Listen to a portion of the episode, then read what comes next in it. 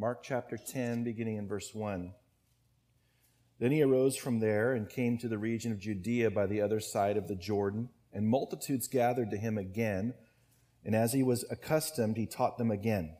The Pharisees came and asked him, "Is it lawful for a man to divorce his wife?" testing him. And he answered and said to them, "What did Moses command you?" They said, "Moses permitted a man to write a certificate of divorce and to dismiss her." And Jesus answered and said to them, "Because of the hardness of your heart, he wrote you this precept. But from the beginning of the creation, God made them male and female. For this reason, a man shall leave his father and mother and be joined to his wife, and the two shall become one flesh. So then they are no longer two, but one flesh. Therefore, what God has joined together, let not man separate." In the house, his disciples also asked him again about the same matter. So he said to them, "Whoever divorces his wife and marries another commits adultery against her. And if a woman divorces her husband and marries another, she commits adultery." Then they brought little children to him that he might touch them, but the disciples rebuked those who brought them. But when Jesus saw it, he was greatly displeased and said to them, "Let the little children come to me, and do not forbid them, for of such is the kingdom of God. Assuredly, I say to you, whoever does not receive the kingdom of God as a little child will by no means enter it." And he took them up in his arms, and put his hands on them and blessed them. Now as he was going out on the road, one came running, knelt before him, and asked him, "Good teacher, what shall I do that I may inherit eternal life?" So Jesus said to him, "Why do you call me good? No one is good but one, that is God. You know the commandments: do not commit adultery, do not murder, do not steal, do not bear false witness, do not defraud, honor your father and your mother." And he answered and said to him, "Teacher, all these things I have kept from my youth." Then Jesus, looking at him, loved him and said to him, "One thing you lack. Go your way, sell whatever you have and give to the poor, and you will have treasure in heaven. And come, take up the cross and follow me." But he was sad at this word and went away sorrowful, for he had great possessions. Then Jesus looked around and said to his disciples, "How hard it is for those who have riches to enter the kingdom of God." And the disciples were astonished at his words. But Jesus answered again and said to them, "Children, how hard is it for those who trust in riches to enter the kingdom of God? It is easier for a camel to go through the eye of a needle than for a rich man to enter the kingdom of God."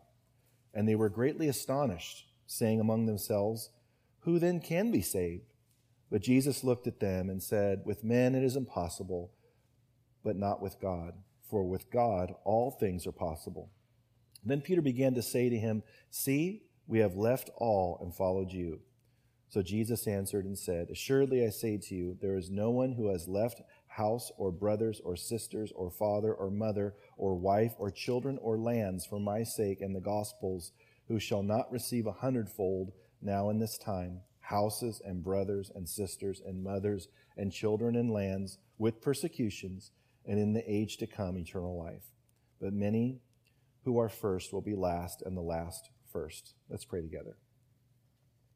Lord, we yield our hearts to you. We thank you for how you've already been ministering to us, Lord, in our hearts to minister to you. And we see all through your word how people desired to minister to you, and then you spoke. Lord, we see that in Acts 13, and we're grateful, Lord, for your word and revealing that. So, Lord, we thank you for you speaking and comforting. We thank you for your presence here. We thank you how you've interrupted things and comforted us and encouraged us, Lord. We pray that you would use your word now for your purposes. We commit it to you in Jesus' name. Amen. Please be seated.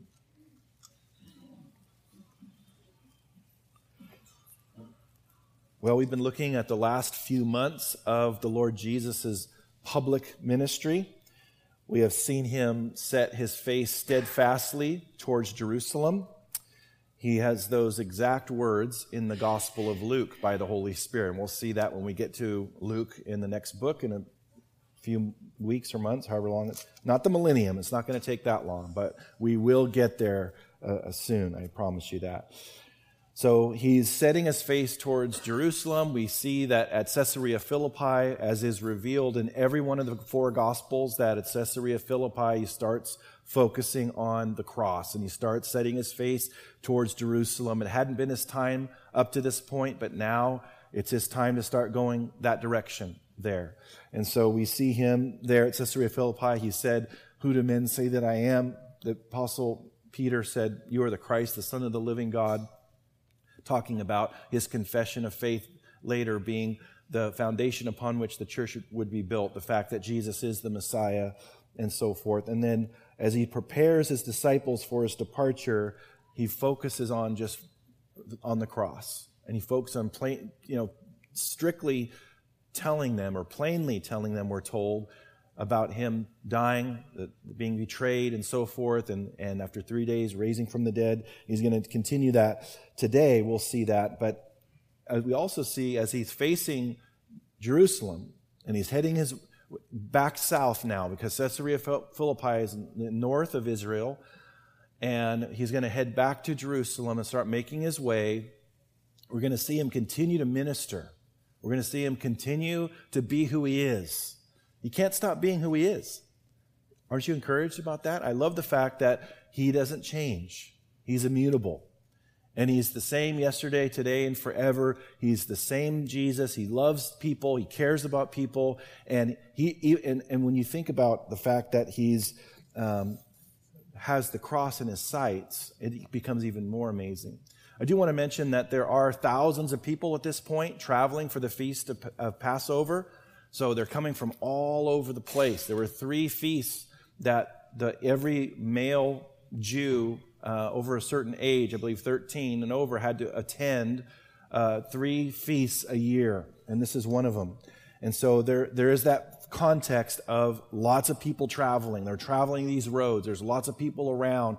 And that's kind of sets the stage for what we'll see in a few moments. But he just continues to be who he is. He's continuing to minister to people. He's continuing to love people, to heal people, deliver people, to teach people. And again, how much more amazing is that, knowing that he's doing that with the cross in his sights?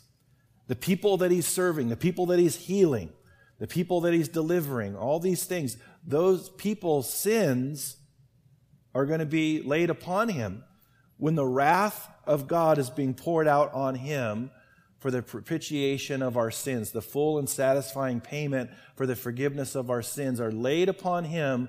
Those same people he is serving and reaching out to and caring for and all of that. In addition, these Pharisees, he's going to die for their sins too. And the people that are attacking him and all of these things. It just makes you more in awe of his great heart to think that he's doing that in the context of this cross that's coming up, that's at the focal point of his life right now.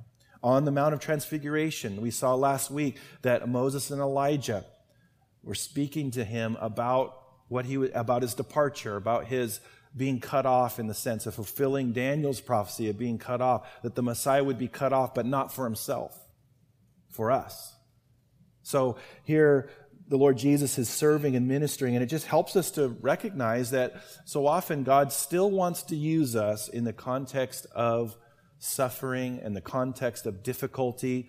He still wants to use us. Some of the greatest ministry opportunities show themselves and reveal themselves in the context of our trials. And we think, oh no, God would never do that. He'd never want me to give out in the context of suffering and going through difficulty. And some of the most potent times where we're so emptied out and we're so yielded to him and his Holy Spirit, those are the best times for ministry. Those are the most potent times of ministry, when we're hurting and we're suffering because we're at our weakest and we're the most dependent upon him. What other time could we be more available and more dependent so that he can work through our lives when we are struggling? And here Jesus is modeling that, his great heart for people as he's facing that cross, that certain future. Verse 1. Then he arose from there and came to the region of Judea by the other side of the Jordan, and multitudes gathered to him again, and as he was accustomed, he taught them again. So we're told he's in the region of Judea by the other side of the Jordan. This is the east side. East side. This is the east side of Israel there. On the east side of the Jordan. They were in the north, and so they crossed over, around, and down, and all of that. And that was there was a road there. There's still a road there today. When you drive from the north and you go down to the Dead Sea in the extreme south, you go on the east side of the country there.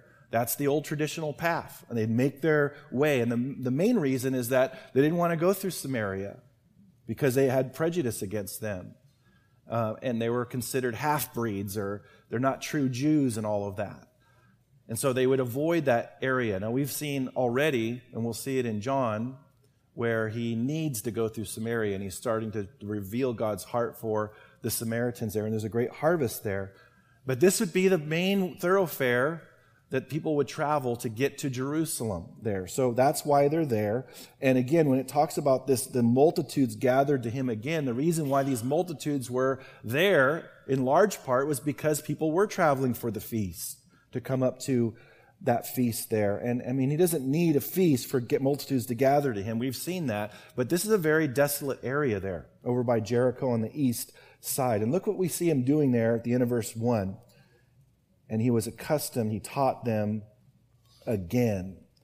And this is something that we see over and over. And you kind of notice it when you start focusing more on the importance of the Word of God and the Word of God being taught. I remember when I first came to Calvary Chapel in 1995, I remember having this, for the first time, there's so much emphasis on the teaching of God's Word that I started seeing all the times where Jesus was teaching the Word and teaching, and I never noticed it before. How many of you are in that category where maybe you didn't notice it before, and then you started seeing it? I'm one of them. I guess I'm the only one. That's okay.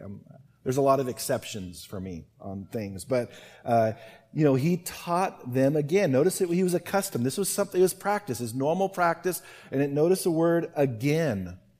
It was normal for him to teach the multitudes. He wanted them to know truth. He's talking about the kingdom of God. He's helping them with that understanding. And we're told in Scripture in John 8:31, it's actually the theme verse of our church, if you abide in my word, you're my disciples indeed. And so as we abide in his word, we prove that we're his disciples because disciples remain in his word and dwell. That's what the word abide means, to dwell, to make our home in his word every single day.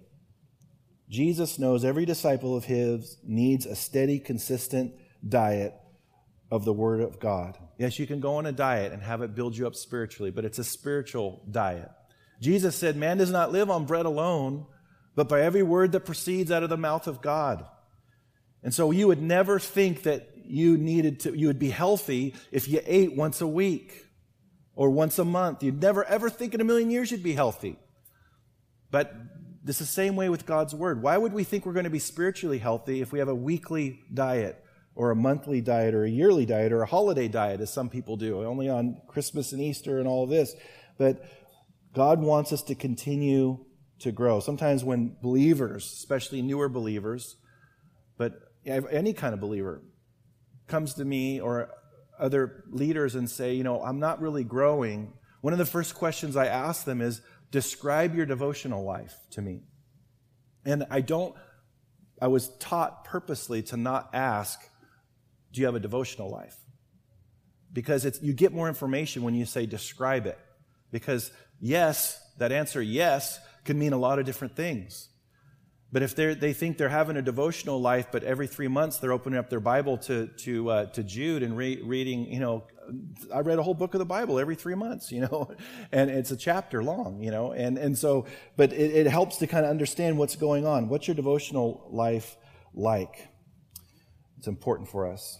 Now, notice the Pharisees, they kind of roll up their sleeves, so to speak, and they're going to attack him, and they're going to lay a trap here. And so they want to trap him. They want to get him to look bad.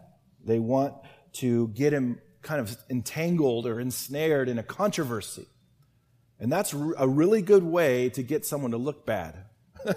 is to get involved in a controversy, right? I mean, Facebook, come on. You can get involved in all kinds of controversies and debates. And I wasted a lot of time in the early years of Facebook debating. No fruit from it. Absolutely no fruit.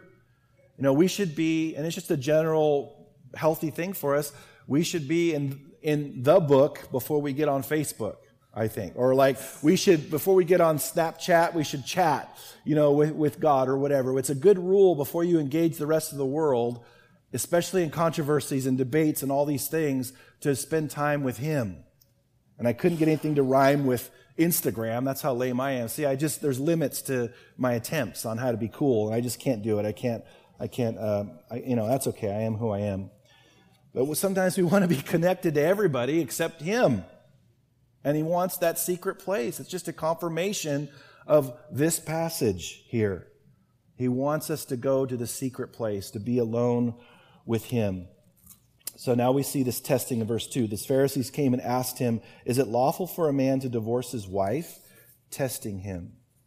Now this was a debate in Jesus' day, and it was a debate before he started His public ministry, but going on for quite a while. And this debate, this question, it's interesting that this is asked here because it's in the area of Perea where Herod Antipas' fortress was, and John the Baptist is the one who questioned him on why he was sleeping with his brother's wife. So it's very fitting that this question is dealt with here. And there were two major views. There was Rabbi Hillel that basically said you can divorce your wife for any reason whatsoever. She burns a dinner, you know, she insults your in-laws or your parents, you know, her in-laws. I'm not kidding. Or she goes out with her head not covered, immediately write a certificate of divorce, you're gone.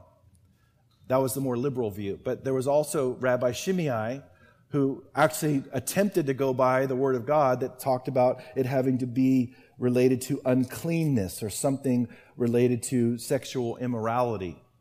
And so there was this debate, and this is perfect. You have crowds around, you have the Lord Jesus getting brought into this little controversy here, and the Pharisees know no matter what side he lands on, he's going to be wrong to somebody. And that's what instigators do. They cause division, they get controversy going, and they try to make you look bad. And that's exactly what they're trying to do. Now, Jesus answers their question in verse 3. And He answered and said to them, what did Moses command you? And they said, Moses permitted a man to write a certificate of divorce and to dismiss her. Now hold your place here and turn over to Deuteronomy chapter 24, and let's read what they're referring to. I want you to see it with your own eyes here. Deuteronomy 24, fifth book in the Bible.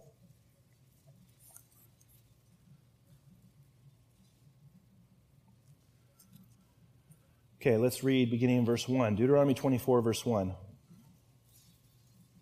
When a man takes a wife and marries her, and it happens that she finds no favor in his eyes because he has found some uncleanness in her, and he writes her a certificate of divorce, puts it in her hand, and sends her out of the house, when she has departed from his house and goes on and becomes another man's wife, if the latter husband detests her and writes her a certificate of divorce, puts it in her hand, and sends her out of his house, or if the latter husband dies who took her as his wife, then her former husband who divorced her must not take her back to be his wife after she has been defiled.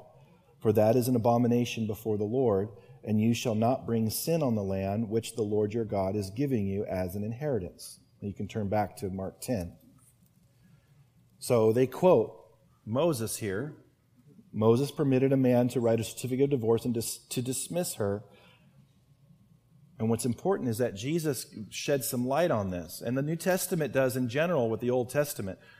The New Testament makes the Old Testament clearer. And then the old saying goes, the New Testament is the Old Testament revealed, and the Old Testament is the New Testament concealed. So when you're in the Old Testament, you can see the New Testament hidden in there. But when you get to the New Testament, then it really illuminates the Old Testament, helps you really understand what was going on. And Jesus here is laying everything out. He says in verse 5, and Jesus answered and said to them, because of the hardness of your heart, He wrote you this precept. But from the beginning of creation, God made them male and female. Boy, do we need verse 6 more than ever. Seriously. I mean, we need the clarity of God's word. He made them male and female. Verse 7, for this reason a man shall leave his father and mother and be joined to his wife, and the two shall become one flesh. So then they are no longer two, but one flesh. Therefore, what God has joined together, let not man separate. In the house, his disciples also asked him again about the same matter. I bet they did. And so he said to them, whoever divorces his wife and marries another commits adultery against her. And if a woman divorces her husband and marries another, she commits adultery.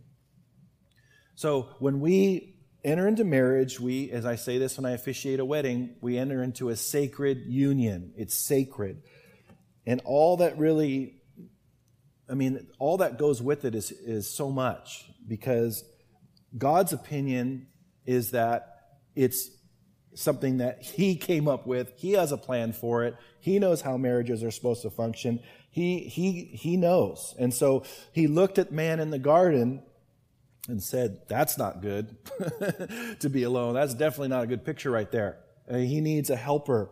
Sometimes when husbands get an attitude about women being their helpmate, when they point to them being a helpmate inappropriately, what they're really saying is that they're incomplete.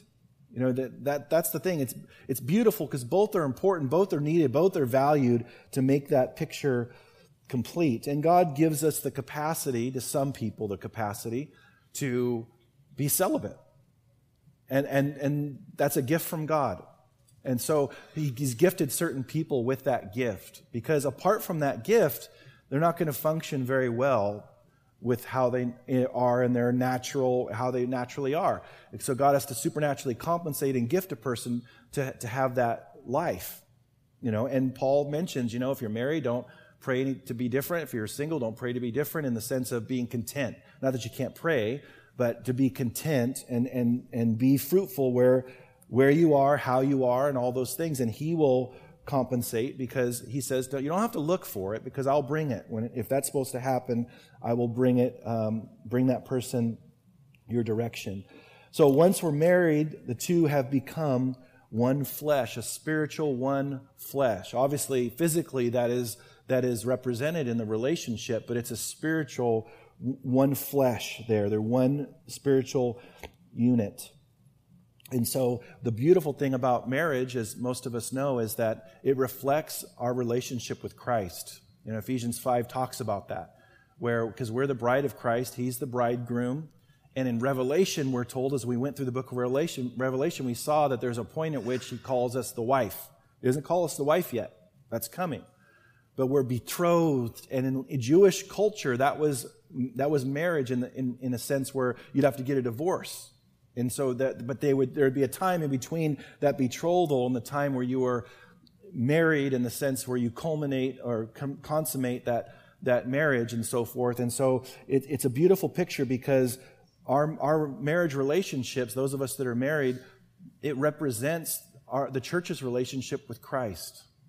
And it's beautiful. It's a beautiful picture, and it's a valuable picture that the world needs to see. So if anybody, and it's sad, and I don't know if this is professing Christianity versus real born-again believers, but, you know, the statistics are that there's 50% divorce rate, both in the world and in professing Christianity, which should never be.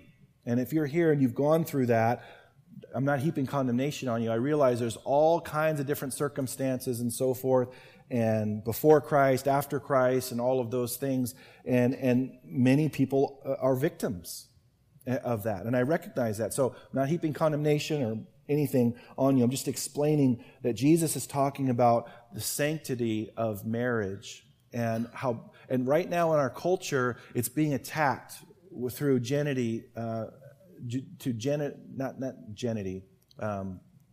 There we go. Through gender identity issues with people and disorders. Better not say that, because better. Back up here. So gender disorder, there we go. But he's always trying to attack the family. He's always trying to attack marriages and so forth. And we have to be very careful, because When we're married, obviously, since we're representing that relationship with Him especially, that the enemy is going to try to attack our marriages. And he's going to try really, really hard. We pray regularly, I mean really regularly, for the marriages in our church and so forth. And so through our sinful natures, though, being selfish and not functioning in the biblical roles that God has called us to, and using the wisdom and the power and the grace that He's called us to walk in those things, we allow Satan to have a foothold, and we're not called to do that. So that's why we're always encouraging people to walk in their biblical roles. Now, I've done a fair amount of marriage counseling, and what I try to do, according to Ephesians chapter 5, is try to help each spouse focus on what their God-given role is, and to focus on doing that by God's grace, regardless of what the other person does. Because I've heard this before: I'm not doing my role till they start doing their role.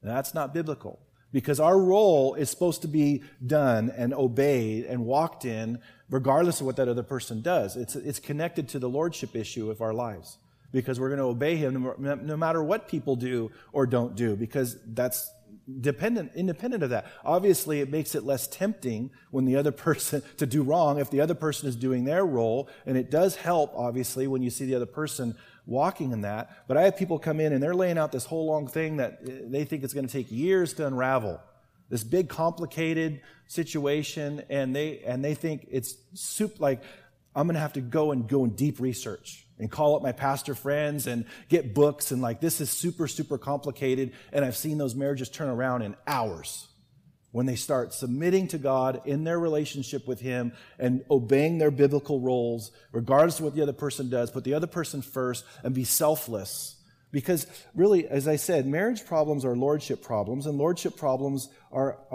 have to do with our walk with the Lord each and every day. Because if we're doing our walking with Him, closely with Him in the secret place and seeking Him and all of those things, then selfishness starts to not mark our lives. Being other-centered starts to mark our lives. And it's very hard to have marital conflict when each person is being other-centered. I can't take it, Pastor, I'm going to get a divorce. He loves me too much as Christ of the church. I'm done. It's over. Never seen it. Never seen the husband say, can't handle it anymore, she respects me too much, she submits to my leadership too much, I can't hang anymore, I'm out. Doesn't happen. They serve me too much, I can't take it anymore. Would you tell them to stop serving me and putting me first? Never seen it.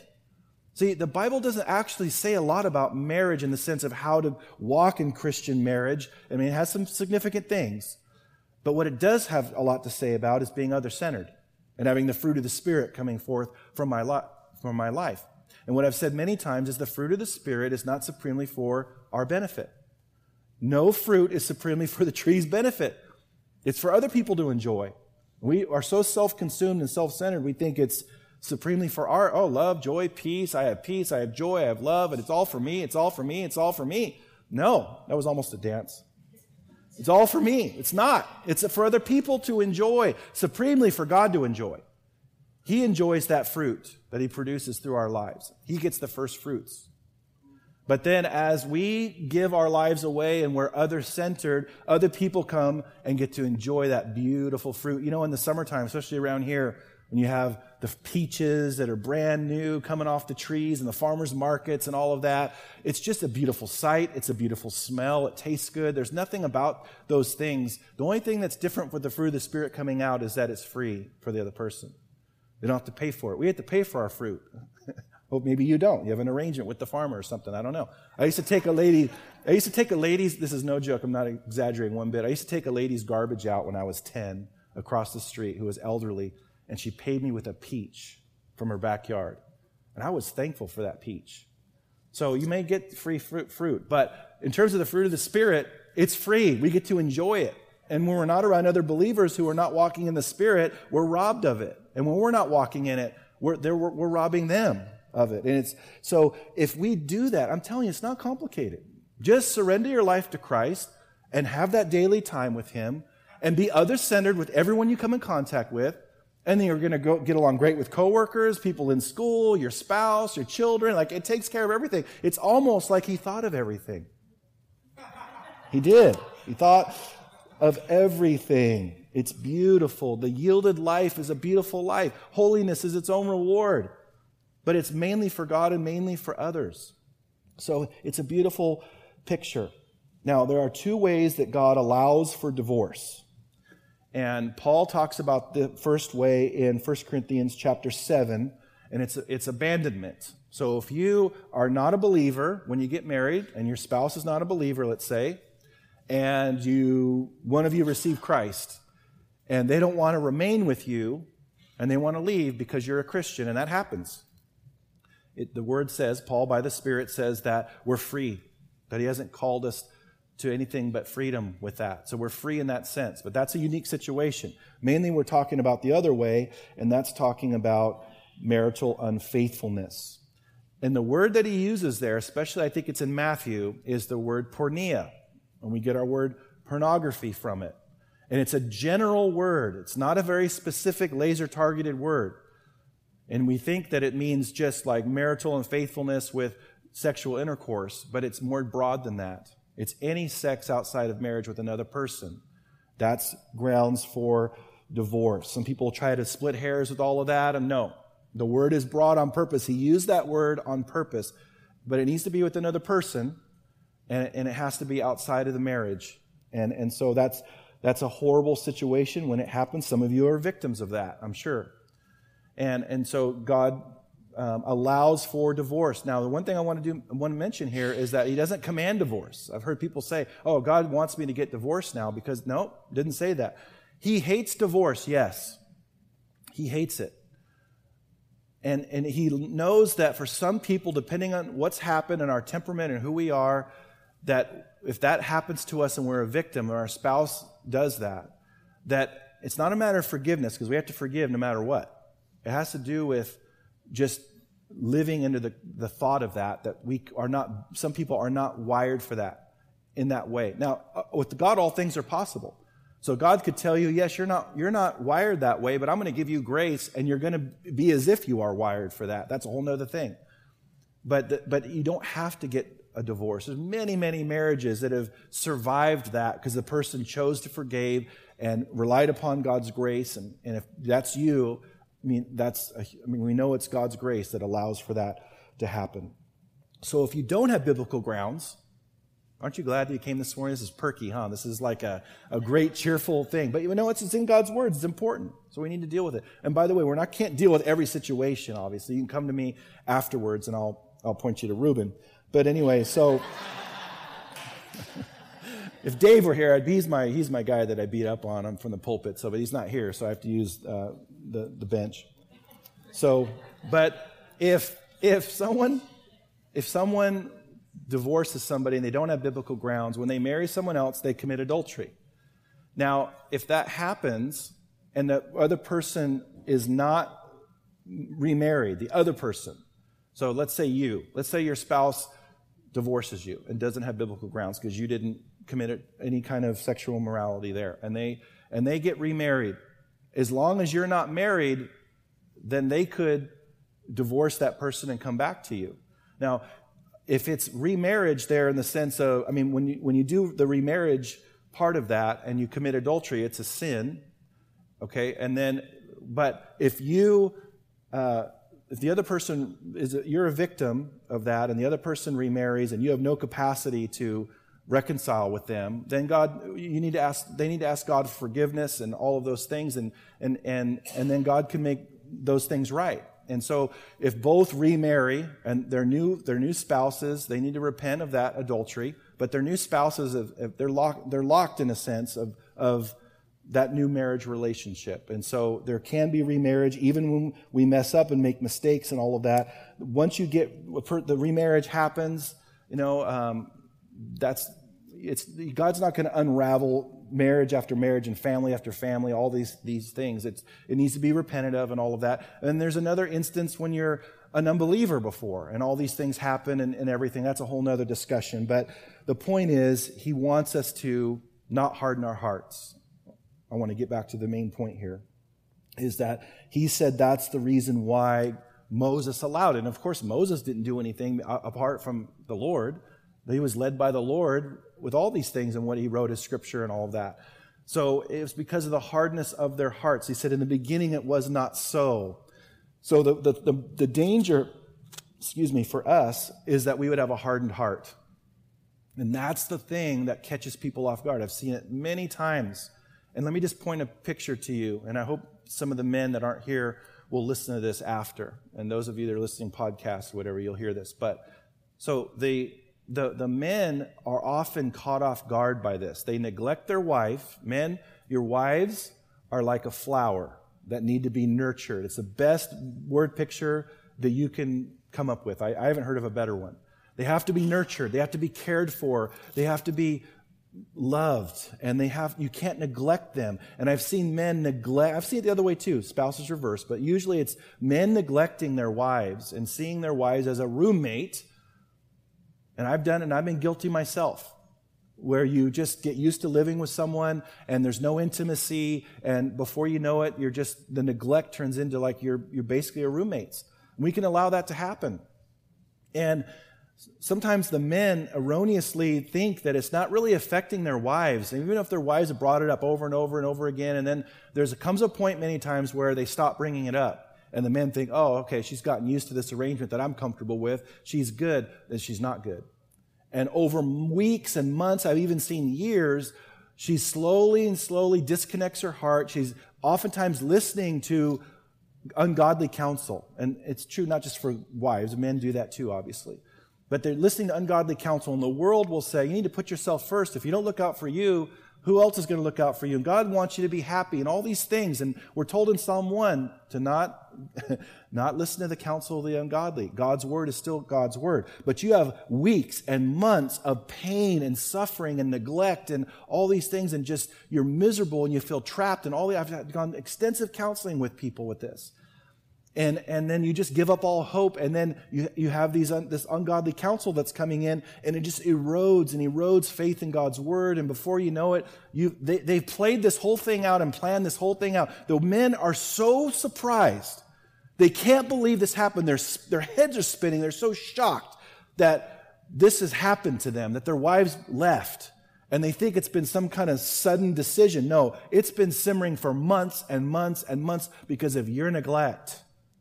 And God says, don't do it. Don't harden your heart and start being inappropriate in that way with your spouse. And wives, don't let that happen. Don't harden your heart and I'm not excusing any bad behavior, but don't let your heart get hardened over time. Go to prayer, go to counsel. People say, oh, I've done that. Nothing's worked. God's word is God's word.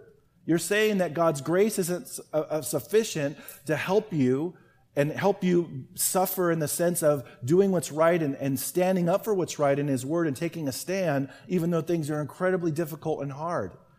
And He just calls us to difficulty. He just calls us to trials. And it's important for us to know. That's why we have books on marriage there that are so good, like Sacred Marriage, talking about that marriage is not supremely for your happiness. Nothing in our lives are supremely for us as Christians.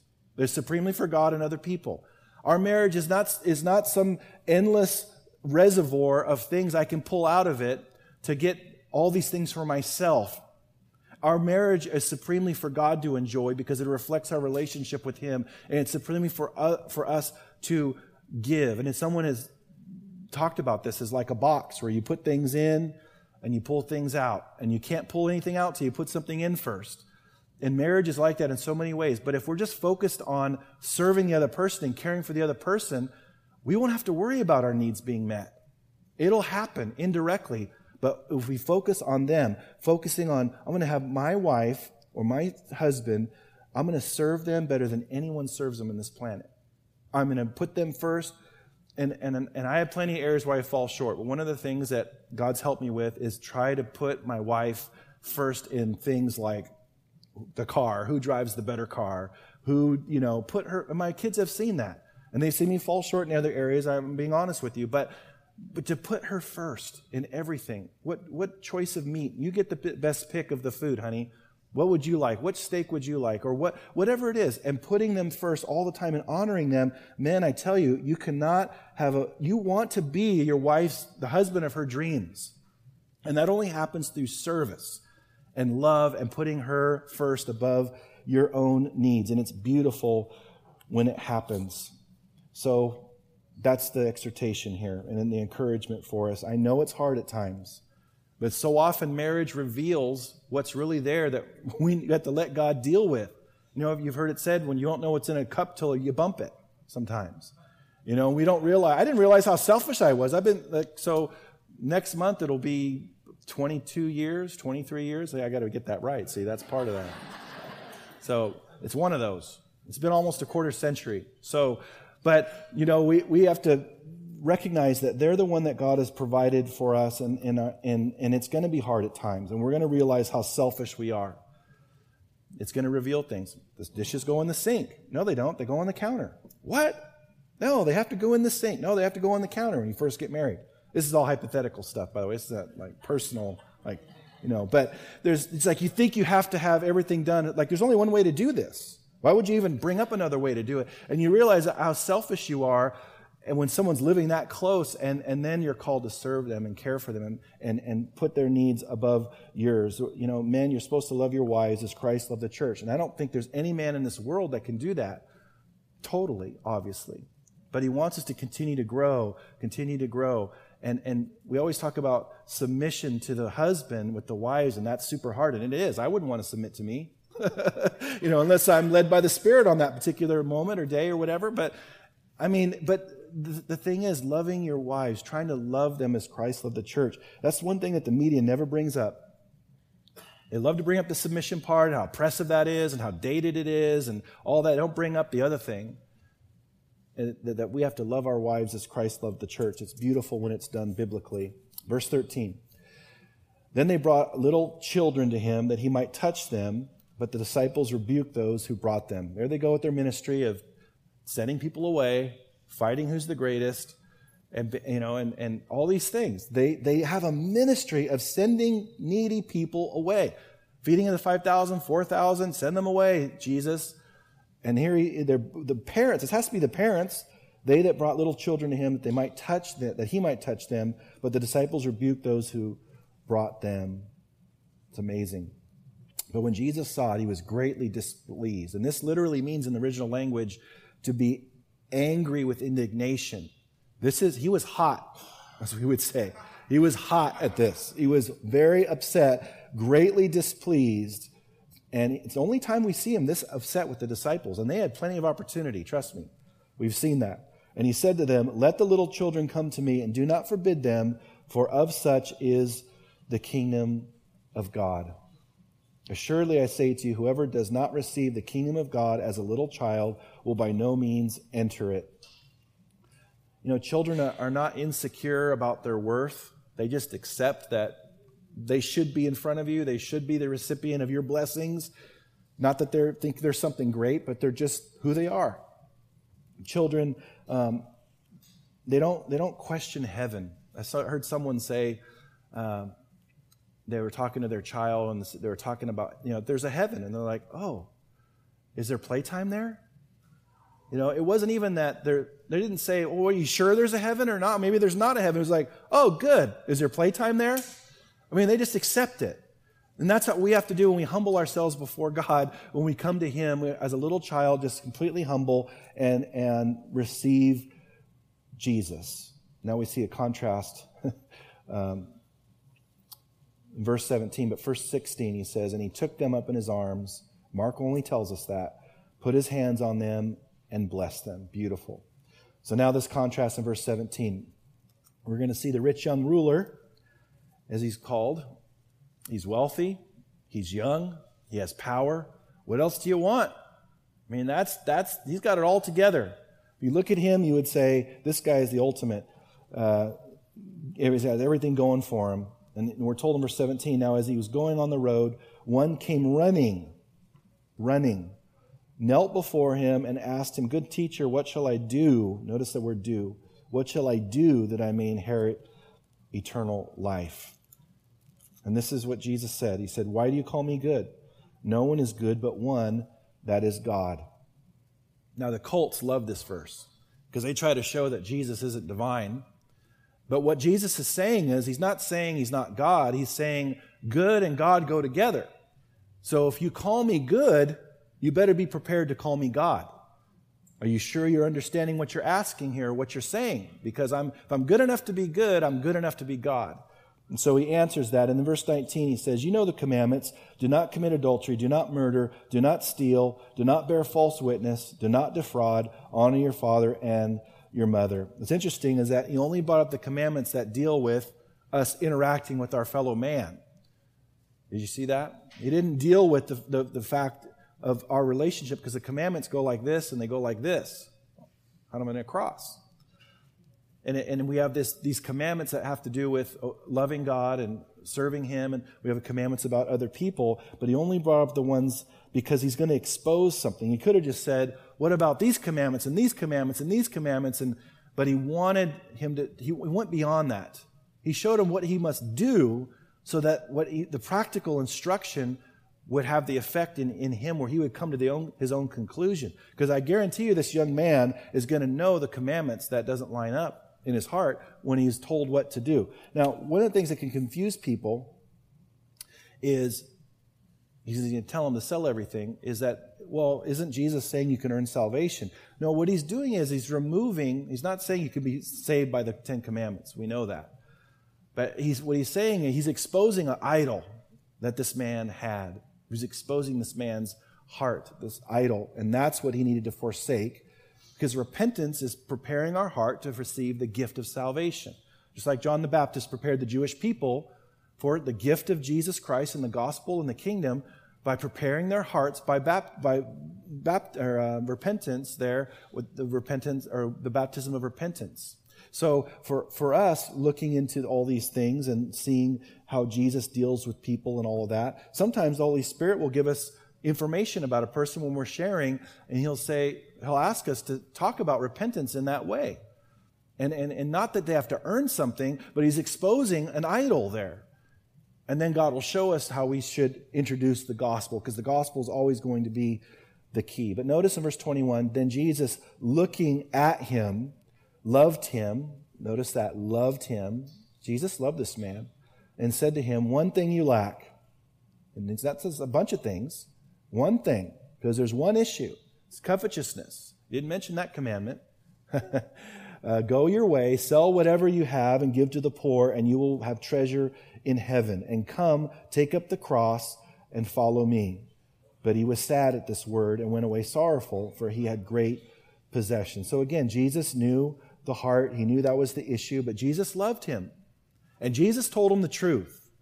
There's no greater form of love in terms of someone not being saved than preaching the gospel to them and telling them the truth and having the Lord expose any idols that's there and helping them understand repentance. So he says something different to every person. For this man, it was riches, but for someone else, it could be relationships, or it could be drugs, or it could be whatever it is they think that they need to make it in life. He says, be willing to give that up and turn to me, to be able to properly receive that gift of eternal life. Then Jesus looked around and said to his disciples, how hard is it for those who have riches to enter the kingdom of God? And the disciples were astonished at his words, but Jesus answered again and said to them, children, how hard it is for those who trust in riches to enter the kingdom of God. They're in shock. In that culture and in some places in our culture, spiritually, people think that if you're not financially blessed, there's something wrong, you have sin in your life. And if you are blessed, that means that's a sign of divine blessing. And the Old Testament did talk about faithfulness and all of that and working hard and all these things and everything. But in terms of salvation, there's no amount of monetary blessing or prosperity that can obviously earn eternal life. Verse 25. It is easier for a camel to go through the eye of a needle than for a rich man to enter the kingdom of God. This word for needle is they use this needle for clothing. Luke uses the word for a surgical needle, being a physician.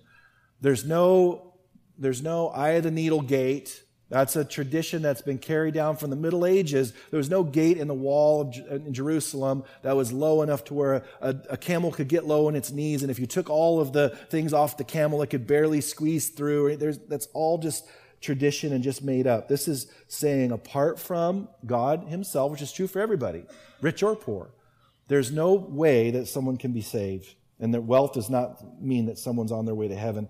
Usually it's the opposite. And they were greatly astonished, saying among themselves, who then can be saved?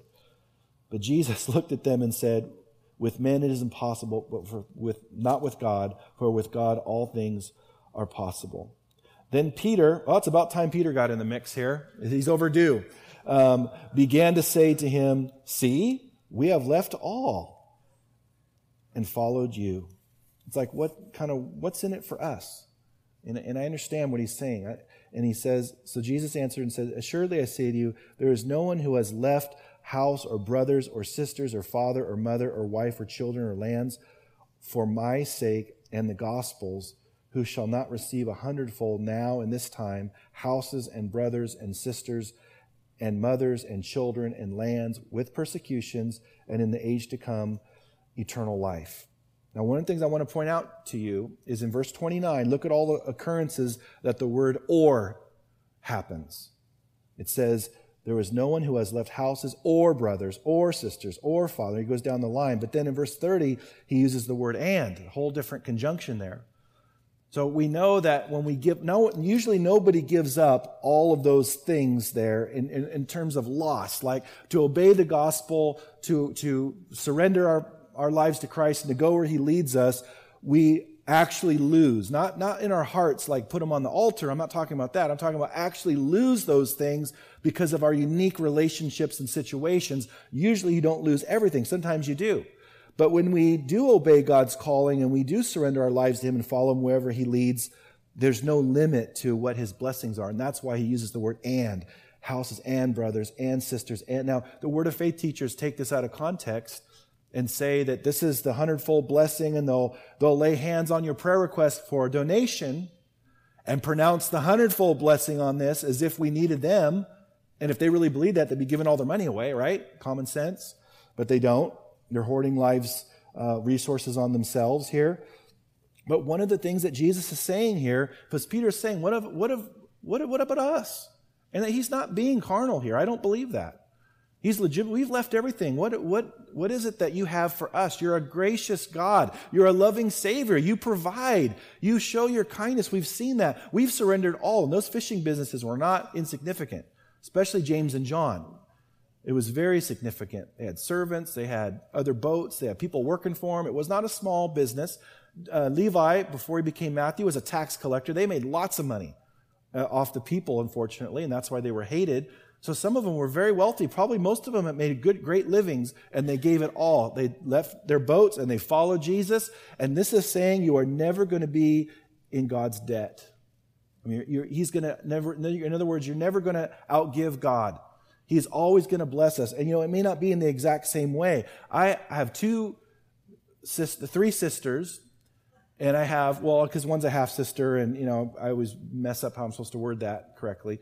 But I have three sisters, and I have one brother, and two of the brothers have died already. And my brothers and sisters that I have in Christ, not my other two sisters, because they're in Christ. That's amazing. When you get them in Christ and they're your siblings, it's just the best of everything. It just can't even get any better. But I have so many brothers and sisters. I have so many older women that are like moms to me, and children that are like children. I wanted a big family, me personally. I'm not going to say Sandy. I'm not speaking for her. But I wanted a big family, and she's the one that kind of matters. But God didn't have that for us. I wanted 6 kids, something like that. I was the 7th child. But God didn't have that for my life. But I have so many kids now, so many children now, and it's so much better in so many ways. And so often what we lose by following Christ, we think that we've given up so much, and we have in so many ways, but nothing compares to what he gives us and how he blesses us. This family here, even though most of our family is traveling today probably or on vacation or whatever, they're blessed where they're at. We're glad that they're enjoying themselves and all that. But we're a family here, and it's beautiful. It's a beautiful blessing from God. We are never going to be God's never going to be in our debt in that sense. He's always going to bless us with eternal things, with spiritual blessings. It's so beautiful how he does that. He wants the first fruits of everything in our lives, our time, our finances, our spiritual gifts, our our resources, our influence. He wants all of those things first and surrender those things. And he knows and he's honest with us that that's going to cost us something. A Christianity that doesn't cost you something is not Christianity. Because he says, if anyone wants to come after me, let him deny himself, take up his cross daily, and follow me. We don't know what his plan is. We've surrendered all of that to him. When those disciples answered that call, when he said, come follow me, they didn't know where they were going, for how long, didn't have any contract. Okay, I'm going to agree, negotiate with him, none of that. I don't know where I'm going, but I know that wherever I am, he's going to be there, and that's enough. That's what he has for us. And no one surrenders like that and regrets it at the end of their lives. They're never going to look back and say, I got the short end of the stick. I mean, if we only got heaven, it would be worth it, based on the little that we know about it. But there's so much more than that in this life. He calls us to be faithful and to be generous and to put him first in every way. And when we do that, he comes in and blesses us even more. He just wants an excuse to bless us. That's his Father's heart. That's how, what Dave, our worship leader, says. He blesses us because he can't help himself, because he's a loving Father. So, and he finishes in verse 31, but many who are first will be last, and the last first. We need to put Jesus first. In that way, we're going to be last in many ways in this life, but we're going to be first in the kingdom of God. And he's going to get into more of that later, as we'll look at next week. Let's pray together. Lord, we just thank you for all that's here. We thank you, Lord, for just encouraging us to put you first in every way, in our relationships, in everything that you have planted in our lives, Lord. We want to give back to you and to be faithful in being good stewards, Lord. And we pray, Lord, that you would help us to, those of us that are married, to be the spouses you've called us to be other-centered, to put other people first, to walk and fulfill our marriage vows. Thank you, Lord, that our relationship with you models or points to our marriages, Lord, point to our relationship with you. We pray that we would be great representations of our relationship with you. And we thank you in Jesus' name. Amen.